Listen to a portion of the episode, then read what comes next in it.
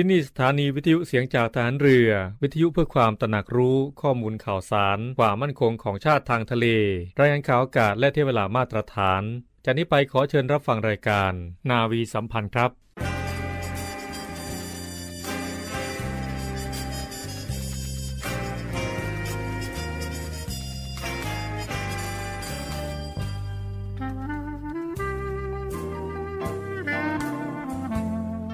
นายทหาร นายตำรวจทุกคน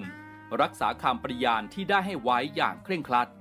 และตั้งใจปฏิบัติหน้าที่ด้วยความเที่ยงตรง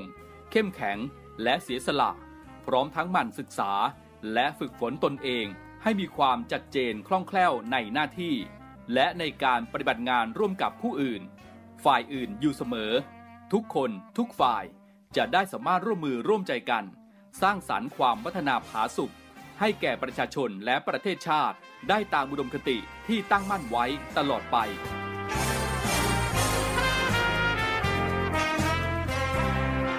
พระราชดำรัสพระบาทสมเด็จพระเจ้าอยู่หัว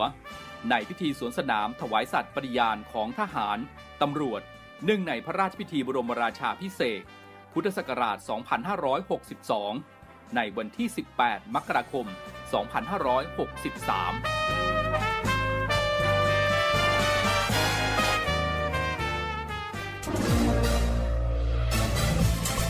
คุณกำลังฟังเสียงจากฐานเรือ ทุกความเคลื่อนไหวในทะเลฟ้าฝั่งรับฟังได้ที่นี่เสียงจากทหารเรือ กับช่วงเวลาของรายการนาวีสัมพันธ์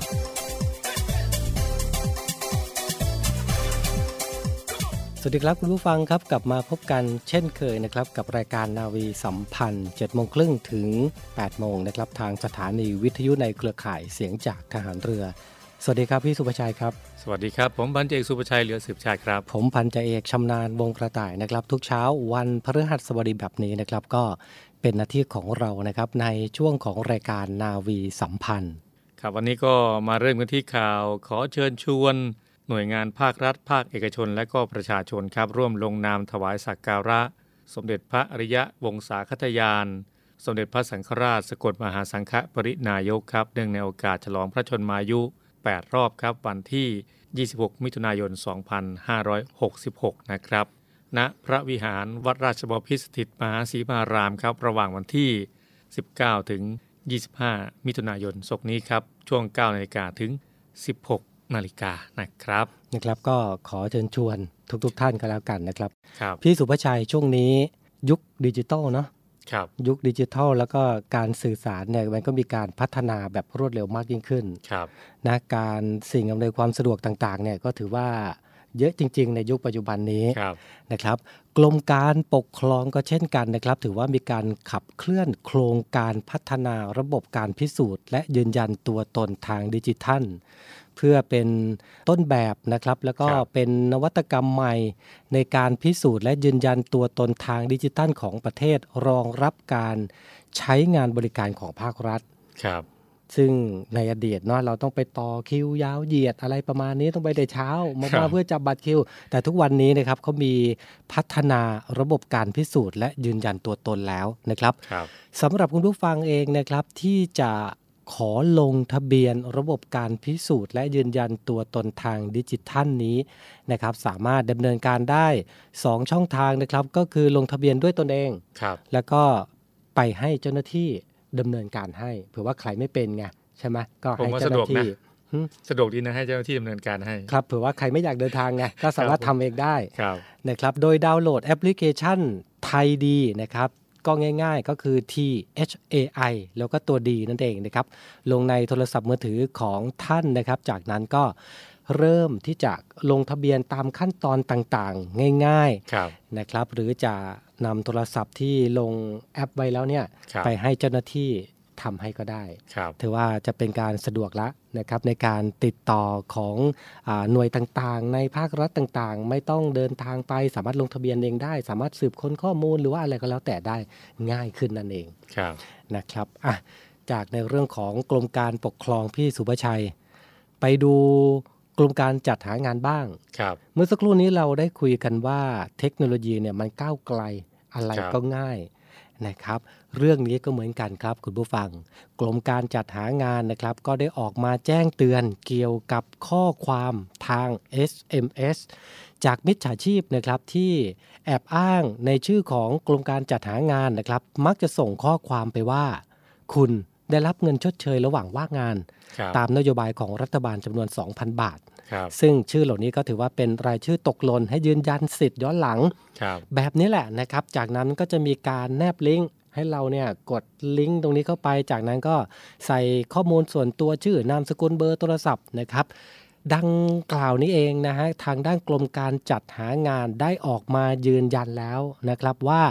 ทางกรมการจัดหางานครับ ไม่มีนโยบายในการส่ง SMS นะครับแจ้งให้กับผู้ประกันตน กรณีว่างงานทุกกรณีนะครับ ถือว่าใครสงสัยนะก็สามารถโทรสอบถามหรือว่าแจ้งไปที่สายด่วนของกรมการจัดหางานได้ที่หมายเลข 1694 ตลอด 24 ชั่วโมงเลยครับพี่สุภาชัยรวมไปถึงสายด่วนกระทรวงแรงงานด้วยนะ อีกหนึ่งช่องทางที่ 1506 กด 2 กรมการจัดหางานครับผมนะครับอย่างที่บอกไปแหละว่าปัจจุบันนี้อะไรก็ง่าย ใครที่คิดจะได้อะไรง่าย ๆ ก็ พินิจพิเคราะห์พิจารณาก่อนก็แล้วกันช่วงนี้ก็อืมเขาเรียกว่าแก๊ง call center เนาะใช่อาละวาดระบาดไปทั่วนะครับอืมโดยเฉพาะการให้เรากดลิงก์เนี่ยอืมยังไงก็อันตรายมากๆเลพิยจารณาให้ดี ไม่จำเป็นอย่ากดรับลิงก์เด็ดขาดนะครับ เพราะว่าท่านอาจเสียท่าได้ เพราะว่าตัวผมเองก็ประสบมาแล้ว อืมไม่ได้ตั้งใจกดนะครับ แต่มือลั่น มือลั่น เหมือนจังหวะเรากำลังเลื่อนหน้าจอไปอ่าเลื่อนหน้าจอแล้ว มันเผลอไปกดใช่ไหมมันเหมือนลักษณะว่าอืมน้ำหนักมือเราหนักไปนิดนึงครับอืมกลายเป็นไปกดรับนะครับ แต่ว่าอ่าก็ยังดีที่ว่า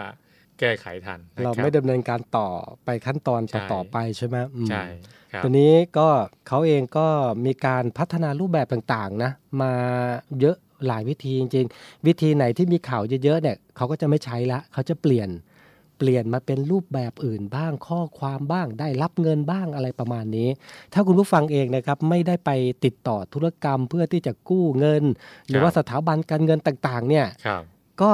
นะอย่าไปหลงเชื่อก็แล้วกัน เพราะไม่คงไม่มีใครที่จะเอาเงินมาให้เราง่ายๆ เขาจะมีไอเดียตลอดนะ อืม ปรับไงแล้วก็เปลี่ยนรูปแบบครับไปเรื่อยๆเรื่อยๆนะครับ ก็ฝากเตือนภัยกันด้วยกันแล้วกันครับนะครับ ในช่วงนี้ก็อย่างที่บอกอย่างที่รู้กันหน้าฝน โรคภัยไข้เจ็บ เยอะจริง ๆ แล้วก็โดยเฉพาะโรคไข้เลือดออกครับมักจะเป็นกันบ่อยนะครับ โดยตั้งแต่เดือนมกราคมถึงเดือนพฤษภาคมพี่สุภชัยครับมีผู้ป่วยเนี่ยถึง 18,173รายด้วยกันโอ้ก็ในช่วงอายุก็5ถึง14 ปีนี่แหละครับที่ป่วยมากที่สุดยังไงก็ดูแลสุขภาพด้วยก็แล้วกันนะครับ จากครับกระทรวงสาธารณสุข แล้วก็เช่นเคยนะครับ ทุกเช้าวันพฤหัสบดีแบบนี้ สถานีสุขภาพของเราก็ยังคงมีเช่นเคยวันนี้ พี่สุภชัยมีสุขภาพอะไรมาฝากคุณผู้ฟังกันบ้างครับ ก็ยังคงอยู่กับเรื่องราวของการกำหนดอาหารนะครับ โดยเรือเอกพงศกรล่องช่วนนะครับนายทหารแผนกโภชนะบำบัดโรงพยาบาลสมเด็จพระปิ่นเกล้ากรมแพทย์ทหารเรือนะครับปฏิบัติหน้าที่นักกำหนดอาหารแล้วก็คุณมิ้นรัชยารัตนการุณครับนักกำหนดอาหาร โรงพยาบาลสมเด็จพระปิ่นเกล้ากรมแพทย์ทหารเรือนะครับขอเชิญพบกับนาวโทหญิง จิรัชยาศรีอรุณกันได้เลยนะครับ สถานีสุขภาพ สวัสดีค่ะ ต้อนรับเข้าสู่รายการในช่วงนี้มีสาระสุขภาพพิเศษมาฝากทุกท่านกันอย่างต่อเนื่องค่ะ อยู่กับท่านวิทยากรสองท่านคือ คุณเคนะเรือเอก พงศกรล่องช่วนนายทหารพจนบำบัดจากโรงพยาบาลสมเด็จพระปิ่นเกล้ากรมแพทย์ทหารเรือ และคุณมิ้นรัชยา รัตนการุณ หรือนักกำหนดอาหารจากโรงพยาบาลสมเด็จพระปิ่นเกล้ากรมแพทย์ทหารเรือเช่นเดียวกันค่ะ สวัสดีค่ะ คุณวิทยากรค่ะ สวัสดีครับสวัสดีค่ะค่ะเรียนถามถึงรายละเอียดตำแหน่งเพิ่มเติมกันก่อนนะ ดังที่ได้กล่าวไปทั้งสองท่านมีประวัติการทำงานอย่างไรบ้างคะเรียนเชิญค่ะครับประวัติการทำงานของผมนะครับปัจจุบันเนี่ยก็ทำงานที่โรงพยาบาลสมเด็จพระปิ่นเกล้าเนี่ยเป็นเวลาประมาณ 8 ปีแล้วนะครับแล้วก็บรรจุมาเป็นข้าราชการเนี่ยประมาณ 5 ปีนะครับแล้วก็การทำงานเนี่ยส่วนมากแล้วนะครับจะมีหน้าที่ในการที่ออกให้คำแนะนำนะครับให้กับผู้ป่วยแล้วก็ผู้ที่สนใจเรื่องของสุขภาพ ใน คลินิกนะครับโภชนาการและการกำหนดอาหารนะครับที่โรงพยาบาลสมเด็จพระปิ่นเกล้าครับรวมไปถึงการเป็นวิทยากรนะครับในหัวข้อต่างๆนะครับของบริษัทแล้วก็ของอาหน่วยงานต่างๆ อีกด้วยครับค่ะและทางด้านคุณมิ้นบ้างค่ะของมินก็ทำงานเป็นนักกำหนดอาหารที่โรงพยาบาลสมเด็จพระปิ่นเกล้าเนี่ยมาประมาณ 4 ปีกว่าแล้วค่ะ เกือบ 5 ปี หน้าที่หลักๆของมินก็ นอกจากช่วยพี่เคเนาะดูแล แล้วก็ให้คำปรึกษาทางด้านโภชนาการแก่ผู้ป่วยนอกแล้วก็จะทำหน้าที่ประเมินภาวะโภชนาการให้กับผู้ป่วยใน คอยให้คำแนะนำคอยคำนวณพลังงานสารอาหารที่เหมาะสมให้กับเขานะคะ แล้วก็จะมีออกหน่วยต่างๆ ตามงานโรงพยาบาลว่าจะเป็นพวกงานเบาหวานอะไรอย่างเงี้ยค่ะ หรือว่าพวกไตอะไรอย่างเงี้ยค่ะ ก็จะสามารถเจอพวกเราได้นะคะ ค่ะถือว่าน่าสนใจมากเลยทีเดียวนะสำหรับท่านผู้เชี่ยวชาญทั้งสองท่านที่กรุณามานำเสนอกันต่อเนื่องในเรื่องราวของโภชนาการในวันนี้คุณฟังคะเรื่องต้นค่ะในส่วนของตอนที่ผ่านมาเราก็ได้พูดคุยกันไปแล้วถึงประเด็นของเรื่องโซเดียมว่าทานยังไงให้เหมาะสมทานยังไงให้ปลอดภัย แล้วก็ไม่เป็นอันตรายต่อร่างกายค่ะ วันนี้ก็จะกลับมาที่อีกหนึ่งประเด็นคือการทานน้ำตาลนะคะบริโภคน้ำตาลอย่างไรให้เหมาะสม ช่วงนี้เขาก็รณรงค์กันต่อเนื่องด้วยค่ะเชิญเรียนเชิญค่ะ ในปัจจุบันนะครับเราจะเห็นได้ว่าเครื่องดื่มต่างๆนะครับก็จะมีในเรื่องของน้ำตาลเข้ามาเกี่ยวข้องนะครับ ตัวน้ำตาลเองนะครับหนึ่งช้อนชาเนี่ยจะหนักประมาณ 5 กรัม ซึ่งจะให้พลังงานที่เยอะเหมือนกันนะครับจะให้พลังงานอยู่ถึง 20 กิโลแคลนะครับปัจจุบันเนี่ยเครื่องดื่มต่างๆนะครับก็จะมีน้ำตาลเป็นส่วนผสมหมดนะครับเอ่อเราจะอนุญาตนะครับให้ใช้เมื่อจำเป็นแล้วก็น้อยที่สุดนะครับ เนื่องจากตัวน้ำตาลเนี่ยเวลากินไปแล้วเนี่ยจะดูดซึมได้ง่ายนะครับ แต่ถ้าหากว่าเราเนี่ย ไม่ได้ดึงเอาไปใช้เป็นพลังงานนะครับน้ำตาลตัวนี้ก็จะแปลงตัวเองเนี่ยกลายเป็นไขมันนะครับค่ะที่สะสมอยู่ในร่างกายของเราอืมแล้วก็ทำให้เราเนี่ยอ้วนได้ง่ายค่ะนะครับโดยทั่วไปนะครับเราจะอนุญาตให้ใช้น้ำตาลอยู่ประมาณ 1-2 ช้อนชาต่อมื้อนะครับนั่นก็คือต่อวันเนี่ยเราควรได้รับน้ำตาลไม่ควรเกิน 6 ช้อนชาที่ไม่นับอยู่ในอาหาร เช่น พวกเครื่องดื่มต่างๆ หรือเวลาที่เราไปปรุงบะหมี่ราดหน้าก๋วยเตี๋ยวไอ้พวกนี้เราต้องปรุงอยู่แล้ว นอกจากพวกนี้เนี่ย ก็จะมีในเรื่องของสารให้ความหวานที่มาเกี่ยวข้องด้วย ซึ่งในปัจจุบันเนี่ยสารให้ความหวานที่ประเทศไทยใช้อยู่ ที่เราจะเจอได้ง่ายเลยก็คือหนึ่งเรื่องของแอสปาร์แตม ตัวแอสปาร์แตมเนี่ยที่เราจะเจอกันอยู่ก็คือในเครื่องดื่มน้ำสีดำๆต่างๆ พวก zero พวก max ต่างๆ พวกนี้จะใช้แอสปาร์แตมในเรื่องของการเติมลงไป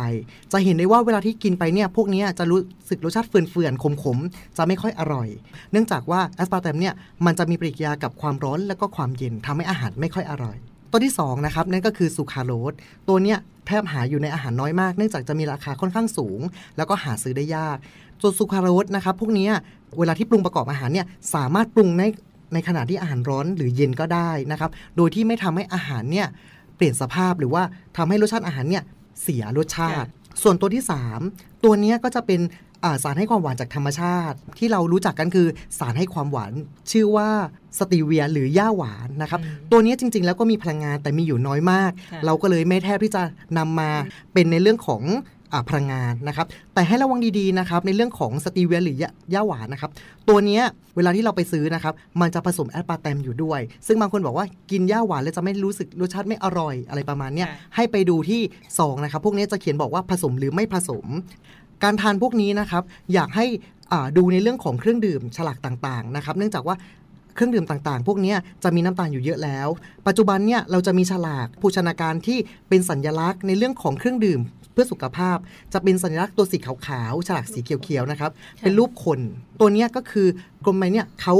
รับรองมาแล้วว่าเครื่องดื่มตัวเนี้ยเพื่อสุขภาพจริงอืมๆนะครับค่ะเนื่องจากว่าในหนึ่งวันเนี่ยเราไม่ควรได้รับน้ำตาลเกิน 6 ช้อนชาค่ะอย่างเช่นเราไปทานกาแฟมาแล้ว 1 ซองนะครับ พวกทีนวันพวกนี้ก็จะมีน้ำตาลประมาณ2-3ถึงช้อน หรือเครื่องดื่มต่างๆ เช่นพวกนม นมปรุงแต่งพวกเนี้ยก็จะมีน้ำตาลอยู่ประมาณ2ถึง5ช้อนชาต่อวัน แต่อย่าลืมว่าเวลาที่เรากินเนี่ยเราไม่ได้กินอย่างเดียว เหมือนบางคนที่ติดกาแฟก็จะกินกาแฟ ประมาณ 1-2 แก้วต่อวัน อันเนี้ยจะต้องระวังด้วย เพราะว่าอย่าลืมว่า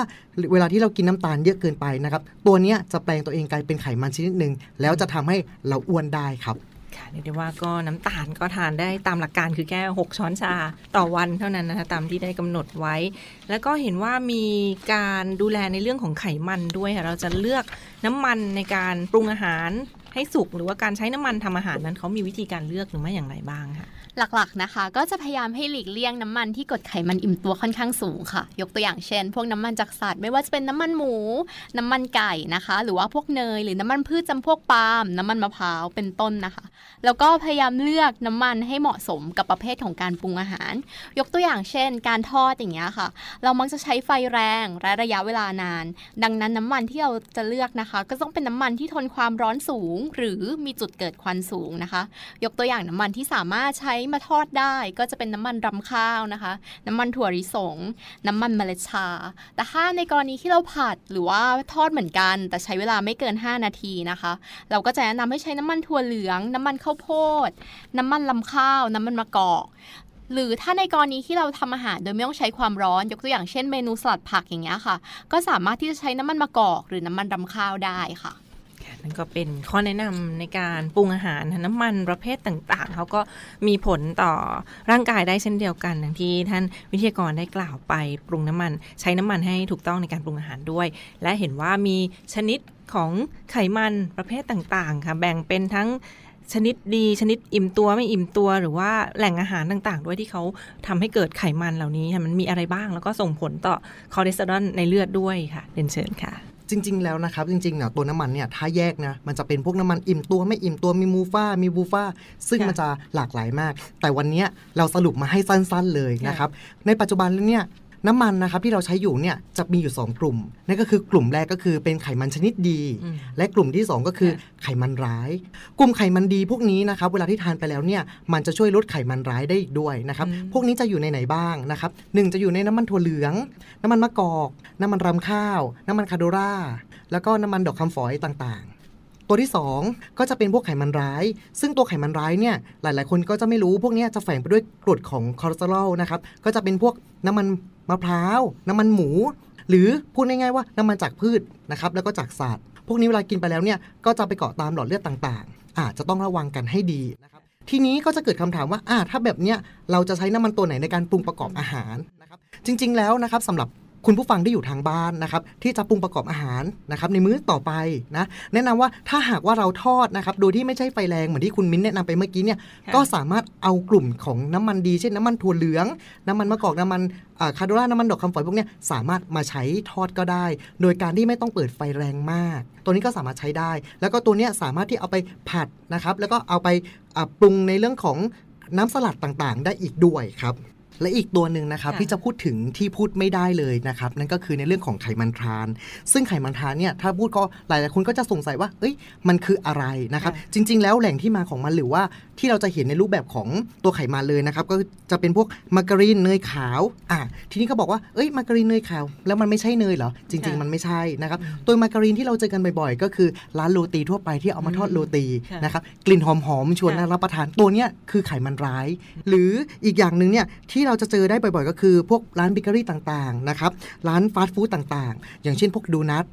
โดนัทเนี่ยลองสังเกตง่ายๆเลยว่า เวลาที่ทอดแล้วปุ๊บ ทิ้งเอาไว้เนี่ยขนมของเขาเนี่ยยังฟูฟ่องอยู่เหมือนเดิมค่ะซึ่งตรงนี้แหละครับ มันจะเป็นไขมันที่แทรกเข้าไปอยู่ในนี้ อย่างที่สองอย่างเช่นพวกพับพายหรือกะหรี่ปั๊บการทำให้เกิดชั้นความกรอบ หรือแม้แต่ครัวซองที่เราชอบกินกัน พวกนี้เนี่ยมันจะทำให้เกิดชั้นเนี่ยโดยการใช้พวกเนยตรงตรงนี้แหละ เข้าไปทำก็คือรีดแล้วก็ใส่เนยลงไปทีละชั้นทีละชั้นทำให้ขนมปังเนี่ยเกิดชั้นขึ้น หลังจากนั้นเวลาเอาไปอบแล้วเนี่ยต่อให้รีดเนยออกไปแล้วเนี่ยมันก็ยังคงค้างอยู่นะครับในเรื่องของขนมต่างๆ แล้วเวลาที่เรากินเนี่ยเราไม่ได้กินแค่ตัวเดียว เรายังกินที่อาหารอย่างอื่นอีกด้วย อันนี้จะต้องระวังให้ดี เนื่องจากว่าตัวไขมันทรานพวกนี้จะเป็นตัวอันตรายแล้วเนี่ยมันจะไปลดนะครับในตัวของไขมันดี แล้วก็เพิ่มในตัวไขมันร้ายอีกด้วยครับเรียกได้ว่าก็เป็นข้อแนะนำที่สำคัญเลยทีเดียวสำหรับการทานอาหารยุคใหม่ในช่วงนี้นะโดยเฉพาะกลุ่มเบเกอรี่อาหารต่างๆนะที่ได้กล่าวไปค่ะ และเรื่องราวทั้งหมดเราจะมาพูดคุยกันต่อในตอนหน้านะวันนี้ต้องขอขอบพระคุณเป็นอย่างสูงค่ะ คุณเคเรือเอก พงศกรล่องชวนนายทหารโภชนะบำบัดจากโรงพยาบาลสมเด็จพระปิ่นเกล้ากรมแพทย์ทหารเรือนะคะ และคุณมิ้นท์รัชยา รัตนการุณนักกำหนดอาหารจากโรงพยาบาลสมเด็จพระปิ่นเกล้ากรมแพทย์ทหารเรือค่ะ สวัสดีค่ะ สวัสดีครับ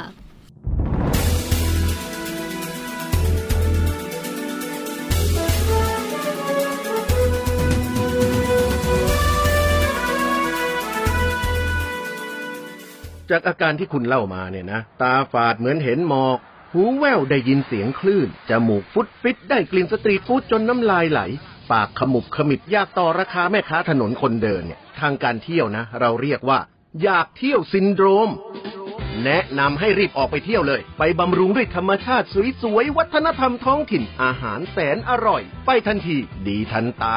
moment ที่ใช่ สร้างได้ ไม่ต้องรอ เที่ยวเมืองไทย Amazing ยิ่งกว่าเดิม กองทัพเรือร่วมกับสภากาชาติไทย กำหนดจัดการแสดงกาชาติคอนเสิร์ตครั้งที่ 49 เฉลิมพระเกียรติ องค์บิดาของทหารเรือไทย แสงทิพย์แห่งอาภากร เสียงทิพย์จากราชนาวี ในวันที่ 27 และ 28 มิถุนายน 2566 เวลา 19นาฬิกา30 นาทีณศูนย์วัฒนธรรมแห่งประเทศไทย ขอเชิญชมการแสดงและร่วมสมทบทุน โดยเสด็จพระราชกุศล บำรุงสภากาชาติไทย โดยโอนเงินผ่านบัญชีธนาคารทหารไทย ธนชาติ บัญชีเลขที่ 115ขีด1ขีด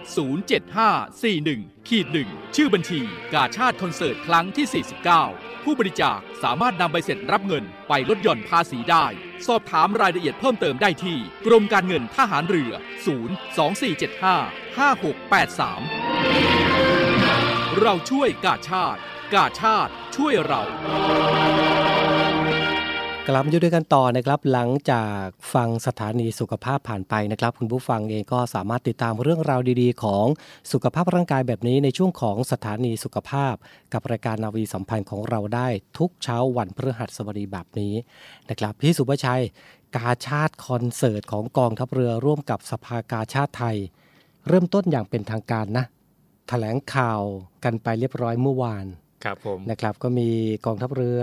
กระทรวงวัฒนธรรมครับแล้วก็กองดุริยางค์ครับคือหน่วยงานที่เกี่ยวข้องกับการจัดการชาติคอนเสิร์ตในครั้งนี้ร่วมกันแถลงข่าวโดยผู้บัญชาการฐานเรือเป็นประธานครับผแถมลงข่าวในครั้งนี้นะครับ โดยกองทัพเรือนะครับร่วมกับสภากาชาติไทยกำหนดจัดการแสดงการชาติคอนเสิร์ตเทิดพระเกียรติองค์บิดาของทหารเรือไทย แสงทิพย์แห่งอาภากร เสียงทิพย์จากราชนาวีนะครับ โดยบรรเลง โดยวงซิมโฟนีออเคสตราดุริยางราชนาวีนะครับ พบกันอังคารที่ 27 และพุธที่ 28 มิถุนายนนี้นะครับ ที่หอประชุมใหญ่ ศูนย์วัฒนธรรมแห่งประเทศไทยนะครับ ซึ่งก็มีนักร้องรับเชิญนะครับ พี่เบิร์ดธงชัย แม็กอินไตายครับ พี่ก้องนูโวสหรัถสังคปรีชาครับ คุณจิ๋วเดอะสตาร์ครับ ปีอนุชเสือจงพลู คุณกิตตินันท์ชินสำราญครับ คุณกรกันต์สุทธิโกเศศ คุณวสินพรพงษาแล้วก็คุณสรวีธนภูลฮิรัน และก็นักร้องประสานเสียงดุริยางค์ราชนาวีนะครับ ครับ ก็ขอเชิญชวนผู้มีจิตศรัทธานะครับร่วมบริจาคเงินโดยเสด็จพระราชกุศลบำรุงสภากาชาดไทย โดยไม่หักค่าใช้จ่าย สามารถร่วมบริจาคผ่านบัญชีธนาคารทหารไทยธนาชาติ บัญชีเลขที่ 115ขีด1ขีด07541ขีด1และ บัญชีธนาคารกรุงไทยนะครับหมายเลขบัญชี 662ขีด3ขีด43960ขีด9ชื่อบัญชีกาชาติคอนเสิร์ตครั้งที่ 49 นะครับ ก็สามารถสอบถามรายละเอียดได้ครับที่กรมการเงินทหารเรือนะครับ 024755683 ครับ 024755683 นะครับ ครับอะใครที่พลาดนะครับที่จะไปรับชมกันที่ห อประชุมใหญ่ศูนย์วัฒนธรรมก็รอติดตามชมใน YouTube ได้ครับนะครับกับการชาติคอนเสิร์ตครั้งที่ 49 นะครับ พี่สุภชัย ในช่วงที่ผ่านมาได้เห็นข่าวในแม้นาตามสื่อออนไลน์ที่มีการเผยแพร่ภาพชายหาดบ้านอำเภอตำบลนาจอมเทียนอำเภอสัตหีบจังหวัดชลบุรีที่ลงไปน้ำทะเลเนี่ยเป็นสีดำสกปรก มีขยะมูลฝอยเนี่ยเกยชายหาดเยอะมากเลยในครั้งหนึ่งครับในช่วงสัปดาห์ที่ผ่านมาครับนะครับ หลังจากข่าวนี้ผ่านไปนะครับทัพเรือภาคที่หนึ่งครับไม่รอช้าครับผมลงพื้นที่ชายหาดบ้านอำเภอ ร่วมกับเทศบาลตำบลนาจอมเทียนนะครับในการสำรวจสภาพชายหาด รวมถึงสมาชิกสภาจังหวัดชลบุรีด้วยนะครับ พร้อมด้วยกำลังพลจิตอาสาจากทัพเรือภาคที่หนึ่งครับและสมาชิกสภาเทศบาลตำบลนาจอมเทียนนะครับ ร่วมกันแก้ไขปัญหาโดยทันทีครับครับจากการตรวจสอบสภาพชายหาดในครั้งนี้นะครับพบว่า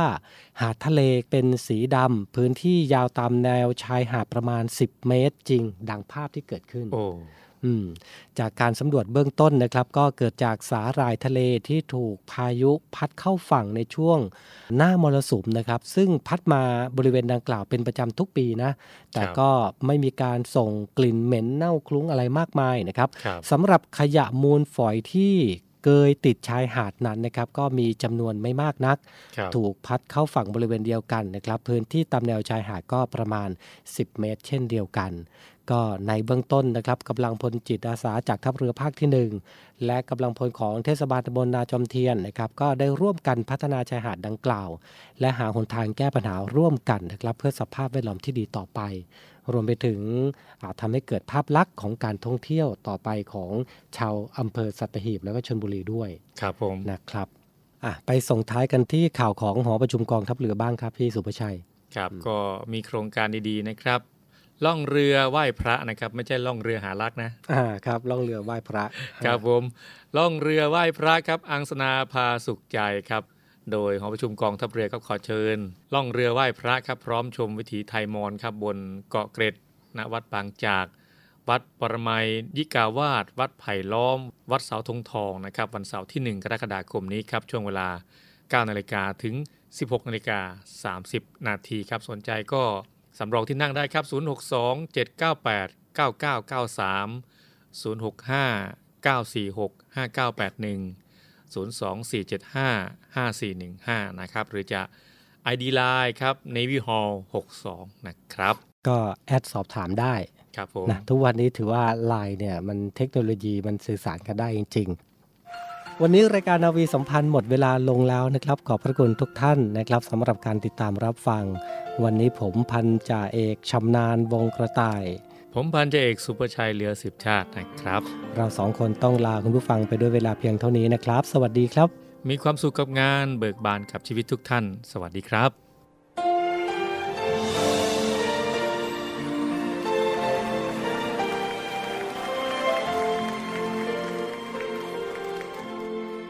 ตอบใจตัวเอ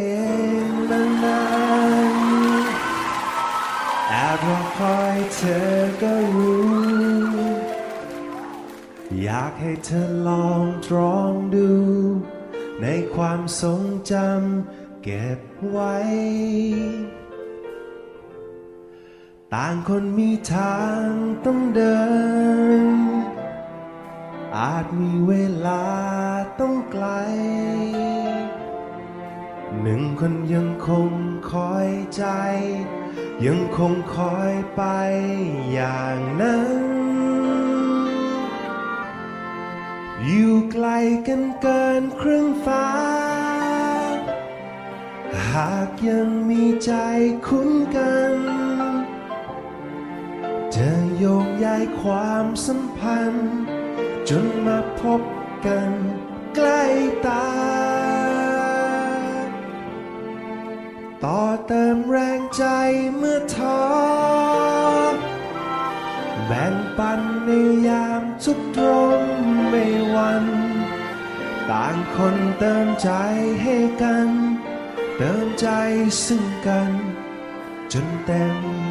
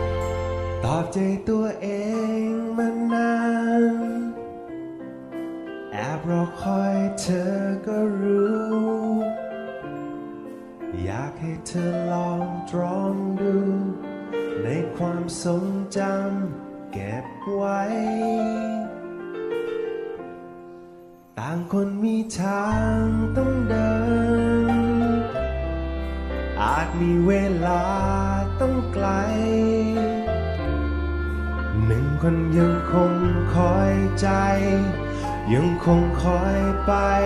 อย่างนั้น อยู่ไกลกันเกินครึ่งฟ้า หากยังมีใจคุ้นกัน จะโยงใยความสัมพันธ์ จนมาพบกันใกล้ตา ต่อเติมแรงใจเมื่อท้อแบ่งปันในยามทุกตรงไม่วัน ต่างคนเติมใจให้กัน เติมใจซึ่งกัน จนเต็ม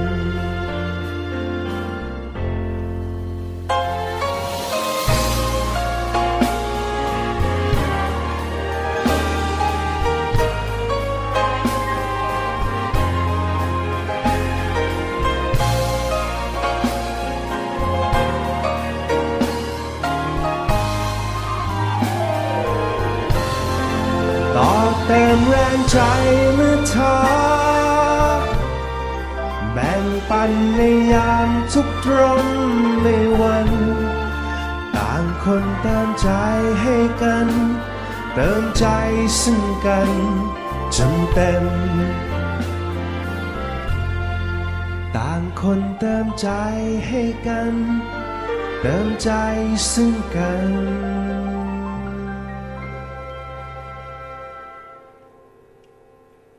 จนเต็ม